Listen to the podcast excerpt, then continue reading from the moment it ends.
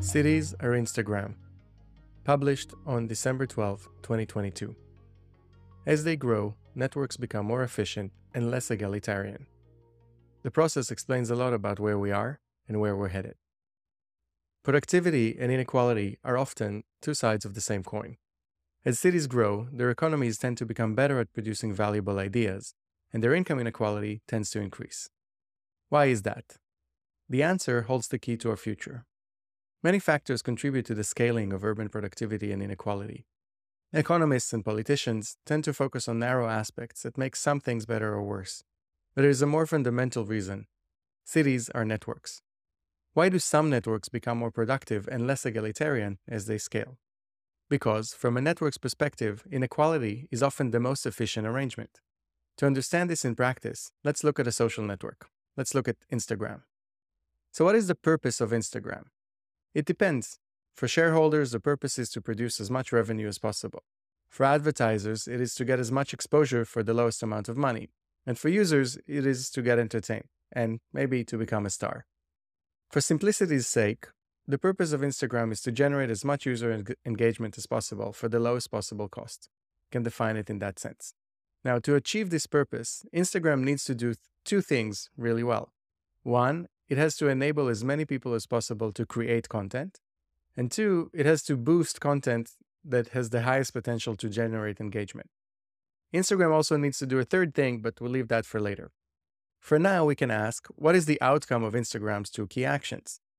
The outcome is that the more people post on Instagram, the more productive it becomes in achieving its purpose, and the more unequal the distribution of likes and attention among its users. Why is that? More posts result in a higher likelihood that one of the posts will be incredibly engaging. More users mean more potential viewers for that great post. As Instagram scales, it has better content that can be shown to a larger number of people. Inequality is a direct consequence of Instagram's efficiency. The ability to show better posts made by a handful of winners to a large number of people is both efficient and unequal. But it doesn't stop there. Instagram users copy, reference, iterate on, and refine each other's ideas. Hence, the larger the network and the more interaction between users, the more likely the network is to produce that incredibly engaging post that, and for that post to be created and shared. So the same is true in cities. From an economic perspective, the purpose of a city is to turn limited input into maximum output. The input can be people's time, money, or natural resources. Now, to achieve this purpose, cities need to do two things well. They have to enable as many people as possible to provide input, and they have to boost input that is likely to generate valuable output. Now, valuable in this case means whatever consumers are looking for, from the best doctors to cheap snacks. Cities do the above well because, like Instagram, they enable entrepreneurs to copy, reference, iterate on, and refine each other's ideas. Hence, the larger the city and the more interaction between users, the more likely it is that valuable products and ideas will emerge. And just like on Instagram, urban inequality is a function of efficiency. The ability to distribute better goods and services made by a handful of winners to a large number of people results in higher efficiency and higher inequality.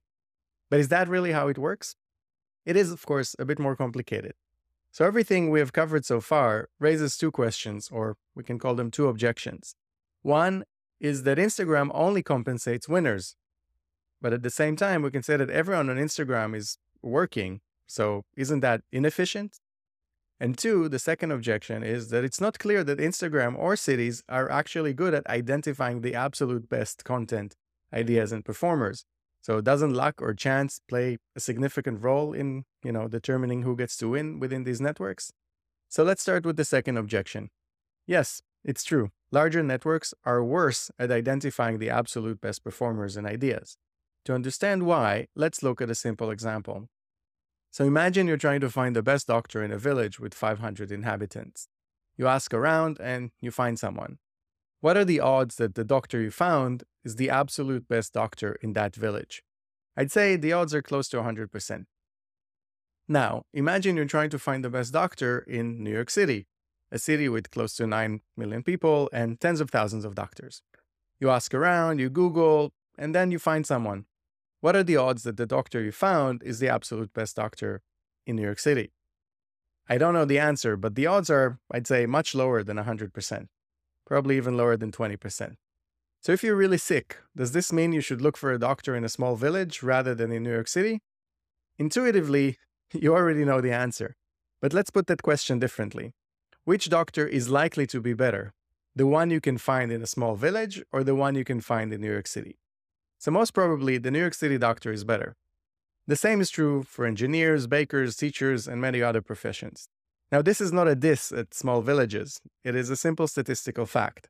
In a larger pool, sampled from the same population, you're less likely to find the absolute best performer, but even the second best or 20th best is still likely to be better than the best performer in a much smaller pool.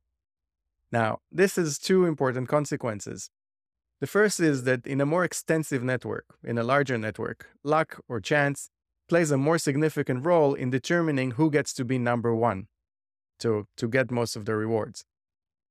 Second, is that because large networks are more efficient, the rewards for achieving the top spot will likely be much higher than those given to the fifth spot or the 500 spot. So this brings us back to the first objection.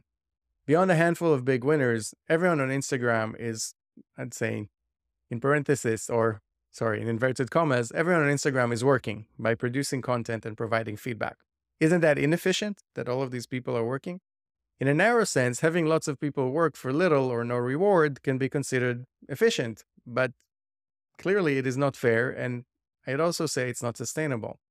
So, this is true for cities as it is for social networks.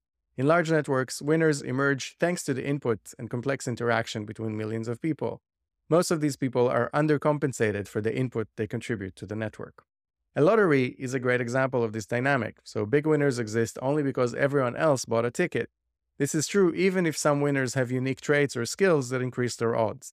So, in their current form, cities and social networks overcompensate a small number of winners at the expense of all other participants, including participants with very high merit, like the best doctor who might not end up uh, getting the highest reward because it's harder to find in a larger pool. And it's about to get much worse. But before we get to that, let's take a moment to understand why this is not sustainable. So let's stay with the lottery example. A lottery only works when enough participants believe they have a chance. The game continues as long as enough people are willing to buy tickets and participate. Further, the game continues as long as enough people are even able to buy a ticket, that enough of them are alive, healthy, and have the capacity to even try. How close are we to the point where this is no longer the case? It's not clear, but we seem to be getting closer to that point. And why will it get worse? Because both cities and Instagram are relatively small or constrained. So in the case of cities, their size is limited by the physical world. So they can't become that much bigger. In the case of Instagram, it can encompass billions of people, but it constrains them to relatively low stakes interactions like liking each other, uh, sharing things, uh, but not doing the kind of important stuff that people do in the, in the offline world. But there is another network that is larger than Instagram and is as critical to our safety and livelihood as the physical world. That network is the internet itself. So the more connected we are, the more we become dependent on the dynamics that govern that large network. And the more likely we are to witness the emergence of a relative minority of large winners while the rest of us fall behind. Now, note that I'm using the word relative. The network might become more efficient as it pulls the whole global economy into it. In aggregate, humanity will likely become wealthier as a result. But individually, we might feel like we're getting poorer while we no longer have access to the best the world has to offer. As a result, many of us might choose to step away from the game or try to burn down the playing board. So, how do we reap the benefits of efficiency without suffering the consequences of the network's inherent inequality? More on that next time.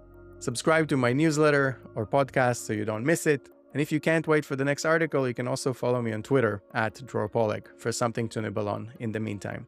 Thank you for listening.